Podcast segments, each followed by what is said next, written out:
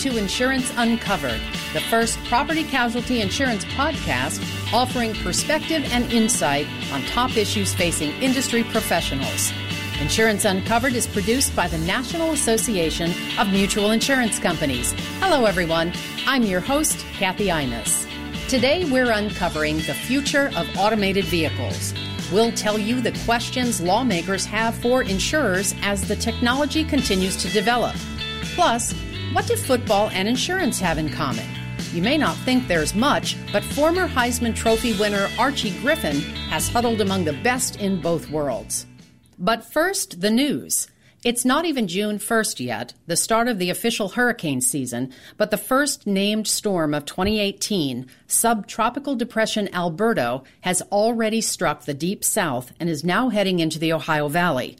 At the same time, a major storm out east has caused a river near a small town in Maryland to spike almost 18 feet in just two hours. This caused record flooding for the second time in two years.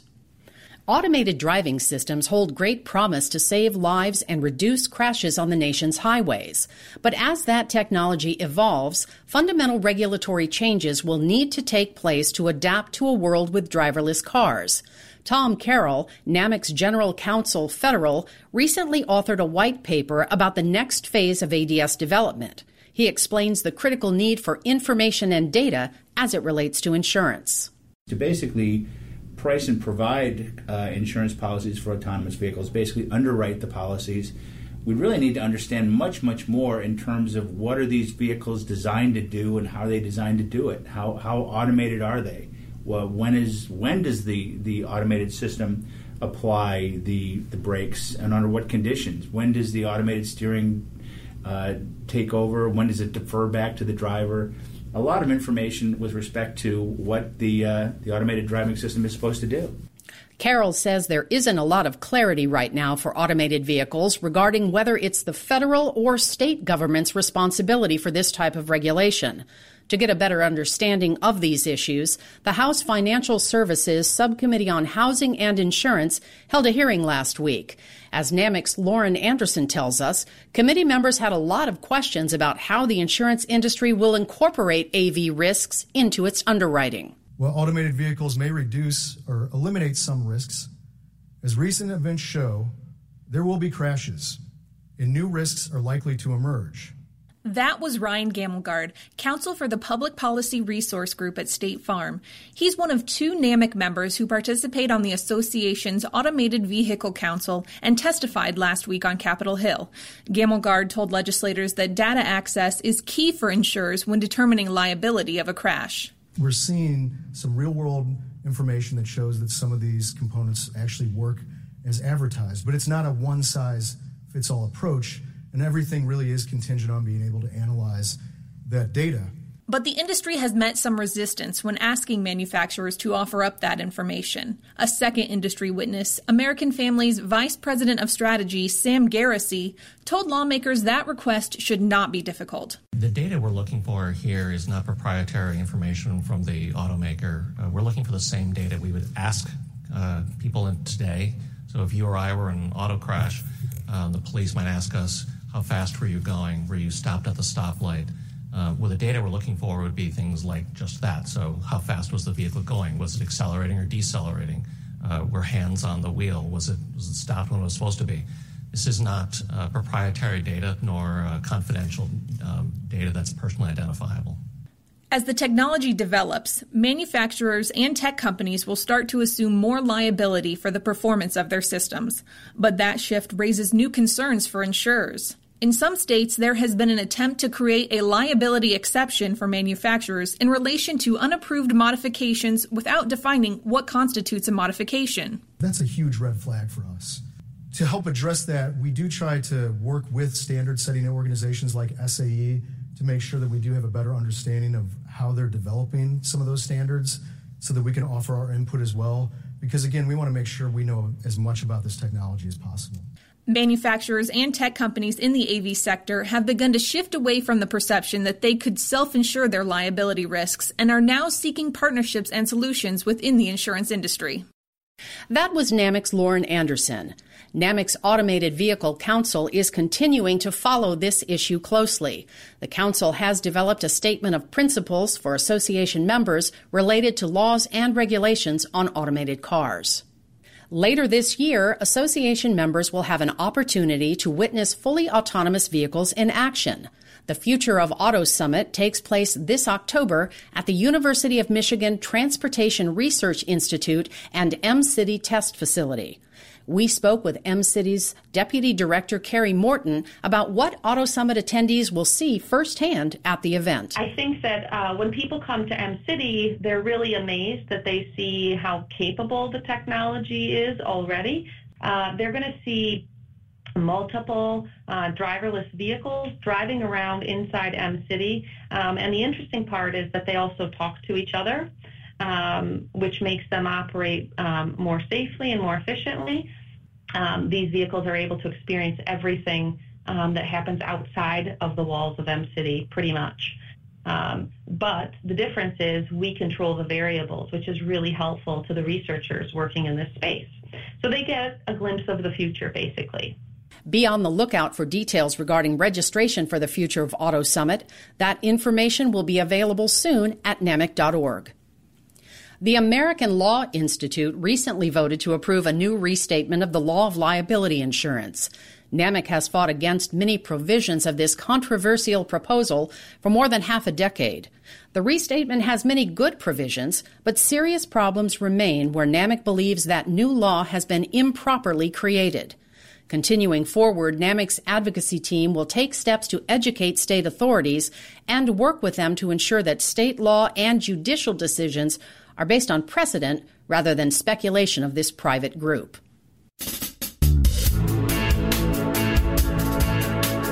Two time Heisman Trophy winner Archie Griffin has a long list of accolades. But what you may not know about the football legend is that he also serves on the board of a mutual insurance company.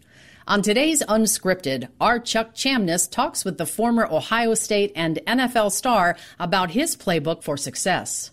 Well, thanks for joining me today, Archie. As a football fan, I mean, it's truly an honor to meet you again. I met you once at an Ohio State game when I was there as a guest of uh, Motorist Insurance. But you are one of the all time greats, and to have you on our podcast is just such a pleasure. You know, the two time Heisman Trophy winner is the part of your bio that is obviously unprecedented and truly exceptional. But the part that got my eye was uh, four time, one of only two four time starters in the Rose Bowl. Hmm. Well, I'll tell you what, when you think about it, you had to be on some pretty good teams. Yeah, to, well, to, see, and that's to, what I thought about because you know, Archie, I went to Indiana University. We haven't even been to the Rose Bowl four times. Well, well, we have yeah. only been one time. Okay. So to think that you not only were there, I mean, that Ohio State was there four times. They were four years, consecutive years, right. clearly, mm-hmm, mm-hmm. and that you started every single Rose Bowl game. Yeah uh, when you were an, an, undergrad is just exceptional. Well, you know, I, I, I always think I, I, think about that a lot, as a matter of fact, and I think how fortunate uh, I was uh, because I really was on some really good teams, and I and I think place you know plays a part in that, being in the right place at the right time with the right people, and all that uh, happened for me in my case. Uh, I was playing for Coach Woody Hayes, who was a great football coach, uh, but we had some talented offensive linemen that did a great job of opening up holes, and a talented backfield with, uh, in my case, uh, uh, Big Pete Johnson and Brian Baschnagel. Uh, and, and Cornelius Green at, at quarterback. Uh, you know, we we we were loaded with talent at that time, yep. and, and, we're fortunate enough that the Big Ten changed the rule uh, where you could go to the Rose Bowl more than one year in a row. Because yep. at one point, matter of fact, before I got to Ohio State, uh, you couldn't go to, to the Rose Bowl two years in a row. Uh, if you won a championship again, they would send a second place team. But 1972 was the year that they changed that, where if you were the champion, you could go to the Rose Bowl. So that's what happened to us. We were four years uh, champion or co-champions. Well, plus that was the first year that freshmen could play. The first year, and so exactly. prior to that, you couldn't have started right. four, years, years anyway. That's exactly so, right. A little luck involved. But you mentioned Coach uh, Woody Hayes. He described you this way. He's a better young man than he is a football player, and he's the best football player I've ever seen. Now that is high praise coming from a legendary coach, Coach Hayes. He was too kind. Yeah, well, and I know you've got some things kind. to say about him, yeah, but yeah, he you was know, pretty special. What, what about you know, what, what did you learn uh, playing football that helped you succeed as uh, a person, as a business executive, uh, you know, in life? Well, the hard work more than anything, you know, the perseverance. Uh, but the main thing is is the getting up after being knocked down. Because I don't care what sport you play, you know, you're not going to uh, go through uh, being undefeated forever. you're going to get beat and uh, the challenge is, is, is, getting up after you've had that defeat. And Woody was great at, at, at doing that and, and, and, making us understand how important it was uh, to do that. But one of the other things that I learned from him that's really helped me throughout my life uh, is uh, his mantra that he really preached, and that is paying forward. Mm-hmm. And you know, you hear a lot of people talk about that uh, today. You know, they had the movie Pay It Forward, and and uh, you hear people talking about paying forward a lot. But back in the '70s, we heard it every day uh, from Woody Hayes. He got it from Ralph Waldo Emerson's uh, essay on compensation, where he said, "You never pay back the good things that people may have done for you, but you can always pay forward by helping somebody else." And and and and Woody just preached that to us. And not only did he preach it, he did it. Uh, he always uh, would encourage us to uh, get involved uh, in, in, in, in, charitable organizations uh, that were doing good things uh, in the community. Always did that, to, told us about it, and wanted us to do it.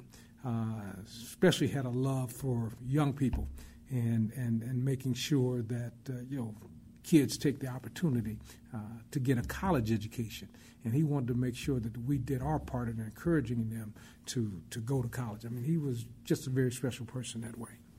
What is it about uh, football in Ohio? My uh, my father-in-law, named Nunzio Polachine, died a few years ago, but he was a head football coach at Ravenna High School up Ravenna in uh, northeastern yes, Ohio. Yes.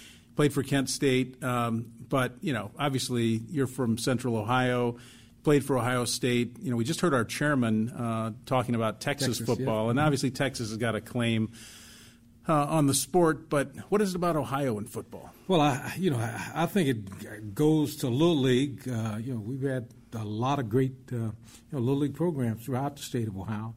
But then you get to the high school. I mean, high school football in Ohio is fabulous. Mm-hmm. It always has been continues to be. Uh, my my middle son is a high school football coach at Lima Senior High School, and I love going to high school football games yeah, on like Friday it. night. Yeah. Nothing like it. I mean, yeah. it, it, really isn't anything like it. Yeah. And and I just think the the love of high school football, uh, the way that people follow it, and the impact that places like Ohio State has had. Mm-hmm. Uh, on foot in football uh, really makes a difference uh, because if you go to Ohio Stadium, I don't care what Saturday it is, it's going to be uh, full 100, 405,000 people there, uh, which is an incredible uh, sight to see. Mm-hmm. Well, so what's changed about football since uh, since you played either college? I should mention your pro career. I mean, you had a, a long career with the Cincinnati Bengals, a very successful career. Uh, what's changed about the game since well, then? Th- what's really changed now is that people are are really uh, more concerned uh, about the injuries. Mm-hmm. Um, I mean, you hear a lot about concussions being talked about, and, and that's serious and it's it's real uh, because uh, football is a great sport, but it's a tough, tough sport, and it's a dangerous sport. Uh, I mean, I'm glad to see that rules are being changed to uh, to make sure that people are tackling uh, right, uh, where you're not having that head-to-head contact. I mean, sometimes you can't help it, but for the most part, people are are learning to tackle in a way that you don't get a lot of concussions. But concussions, in all honesty, is a part of the game, and some of that's going to happen. But uh, there are rules being made uh, to make sure that those things don't happen. You told a story about Jack Lambert and uh, playing against the Steelers and uh, a forearm shot that you took. Oh, and yeah. you said you mentioned uh, That you, wasn't the only forearm You felt a little dazed. I think uh, dazed back then would be today's uh, time for the concussion protocol. That's exactly Uh, right. No, yeah, go. you're exactly right. And- And and, and and quite frankly, Chuck, that happened all the time. Yeah. I mean, when when you think about it, I mean, you take a, a elbow to the head, and, and you get that little doing Mm-hmm. going on in the head, and, and, and, and that's a concussion. Mm-hmm. And you didn't think about it back then, but it's it's it's, it's a concussion. And uh, the number of times that uh, you get that is is amazing. I, I feel fortunate that I I feel pretty good, and and uh, knowing that I've taken some of those shots, but I feel pretty good, and hopefully it'll continue to be that way. You're looking good. Well, thank you. Appreciate You're it. talking good. I really appreciate the comments today.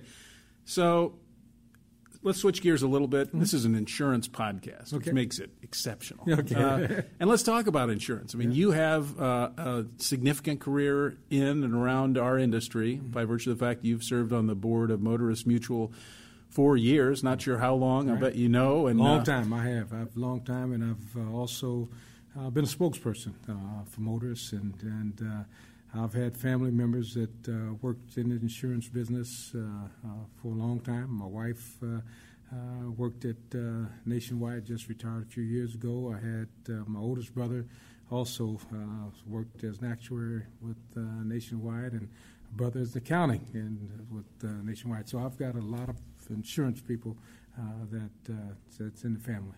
Did your brother, uh, the actuary, play uh, sports as well? All of my brothers uh, played uh, sports. As a matter of fact, all of my brothers uh, had college scholarships and played college football. Wow! And and uh, they they all did pretty well. My oldest brother Jim, he, and he was one who was in, actuar- in actuarial sciences with with Nationwide. He played at Muskingum College, small college in Ohio here. the next one played at University of Louisville. Next one played at Kent State, and then I played at Ohio State, and my brother Ray after me played Ohio State, and my brother Duncan after him played at Ohio State, and then my youngest brother played uh, at uh, Miami of Florida.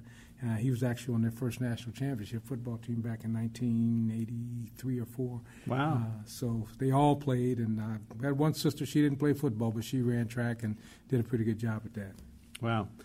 Well, you know, uh, we look at our industry and trying to find the next generation of, of leaders for our industry is, you know, is clearly a focus. And your brother that was uh, an actuary, that's one skill set that we need. And this is a numbers-driven mm-hmm. industry. Law of large numbers is really uh, a fundamental precept uh, in insurance. So, I wonder between your service uh, and positions at Ohio State, mm-hmm. and then your your career at Motorists uh, as a director uh, how you see insurance as a future career. I mean, what kind of outlook? Well, I, I, th- I think it's a, a, great career. As a matter of fact, I, I think you're even finding uh, more colleges and universities uh, that are starting programs uh, in insurance, which I think is uh, absolutely uh, terrific because mm-hmm. it is a wonderful profession. so I, I, I, think the future is bright. Uh, when it comes to uh, insurance uh, and, and, and, and, jobs and, and the whole works. I think it's really bright. We think there's a particular appeal for this uh, current generation around the mutual insurance model because of uh, you know its policyholder alignment. Mm-hmm. Clearly, as a director of motorists, you only have to focus on one thing, and that is doing what's right for the policyholder. You don't have to worry about. And that's huge. Yeah, and, and that's that's what I think is is, is special uh, about mutual companies is you know it's the policyholder. I mean, that's the center.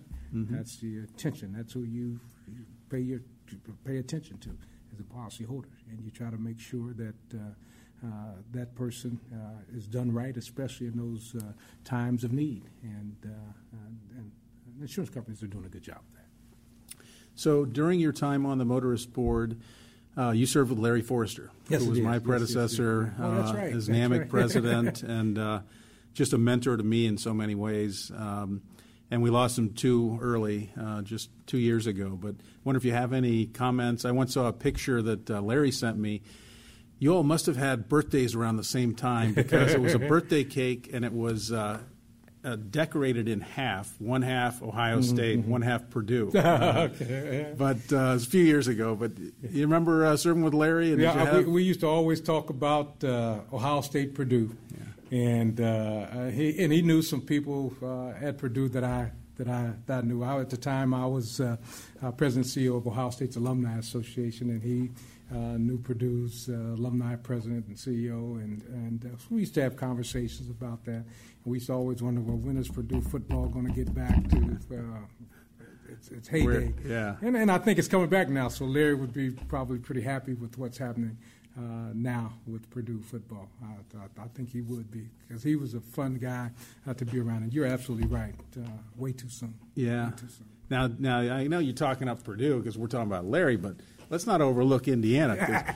we're on a very positive track, and yeah. I was there last year. It was college game day, first game of the season. Mm-hmm, mm-hmm. Of course, all the RVs are on 70. It's stadium's filled with red. And thank you because we always take our promotional pictures. Is, is, uh, yeah, we that take true? that is, that true. Is that true? We we take our pictures to. Uh, you know, make sure everybody can see all the Hoosier uh, fans in there. There might be a few Ohio State fans mixed in, but uh, but anyway, we're on we're on a very positive track, and we played you very tough last. You know, year. over the last, I would say, five six years, you played us very tough, mm-hmm. very tough. I mean, a couple of those games, uh, you know, you, you, you had us on the ropes.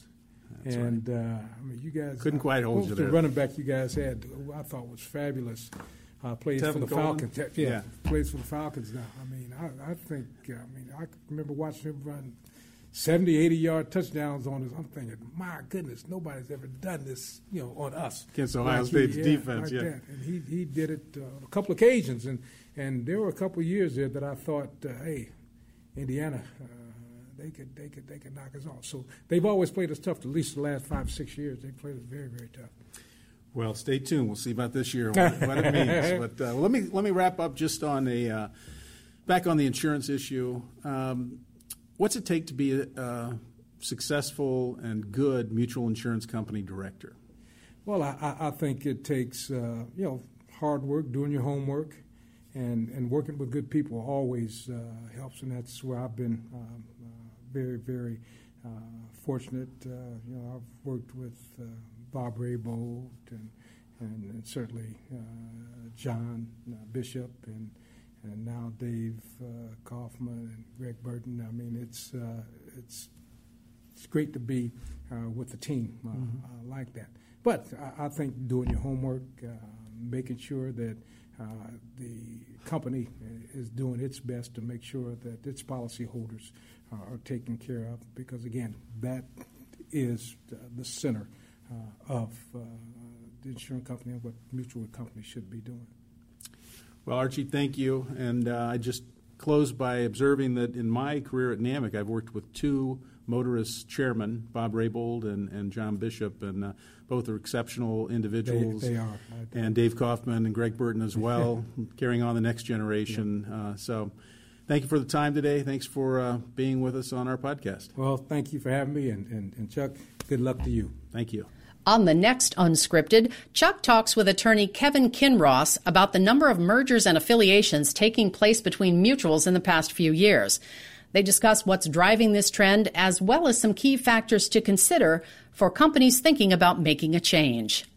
And that's it for us today. Tell us what you think of our podcast. We'd love to hear your feedback, so shoot us an email at uncovered at namic.org.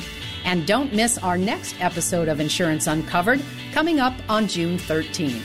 I'm Kathy Imus. Thanks for listening.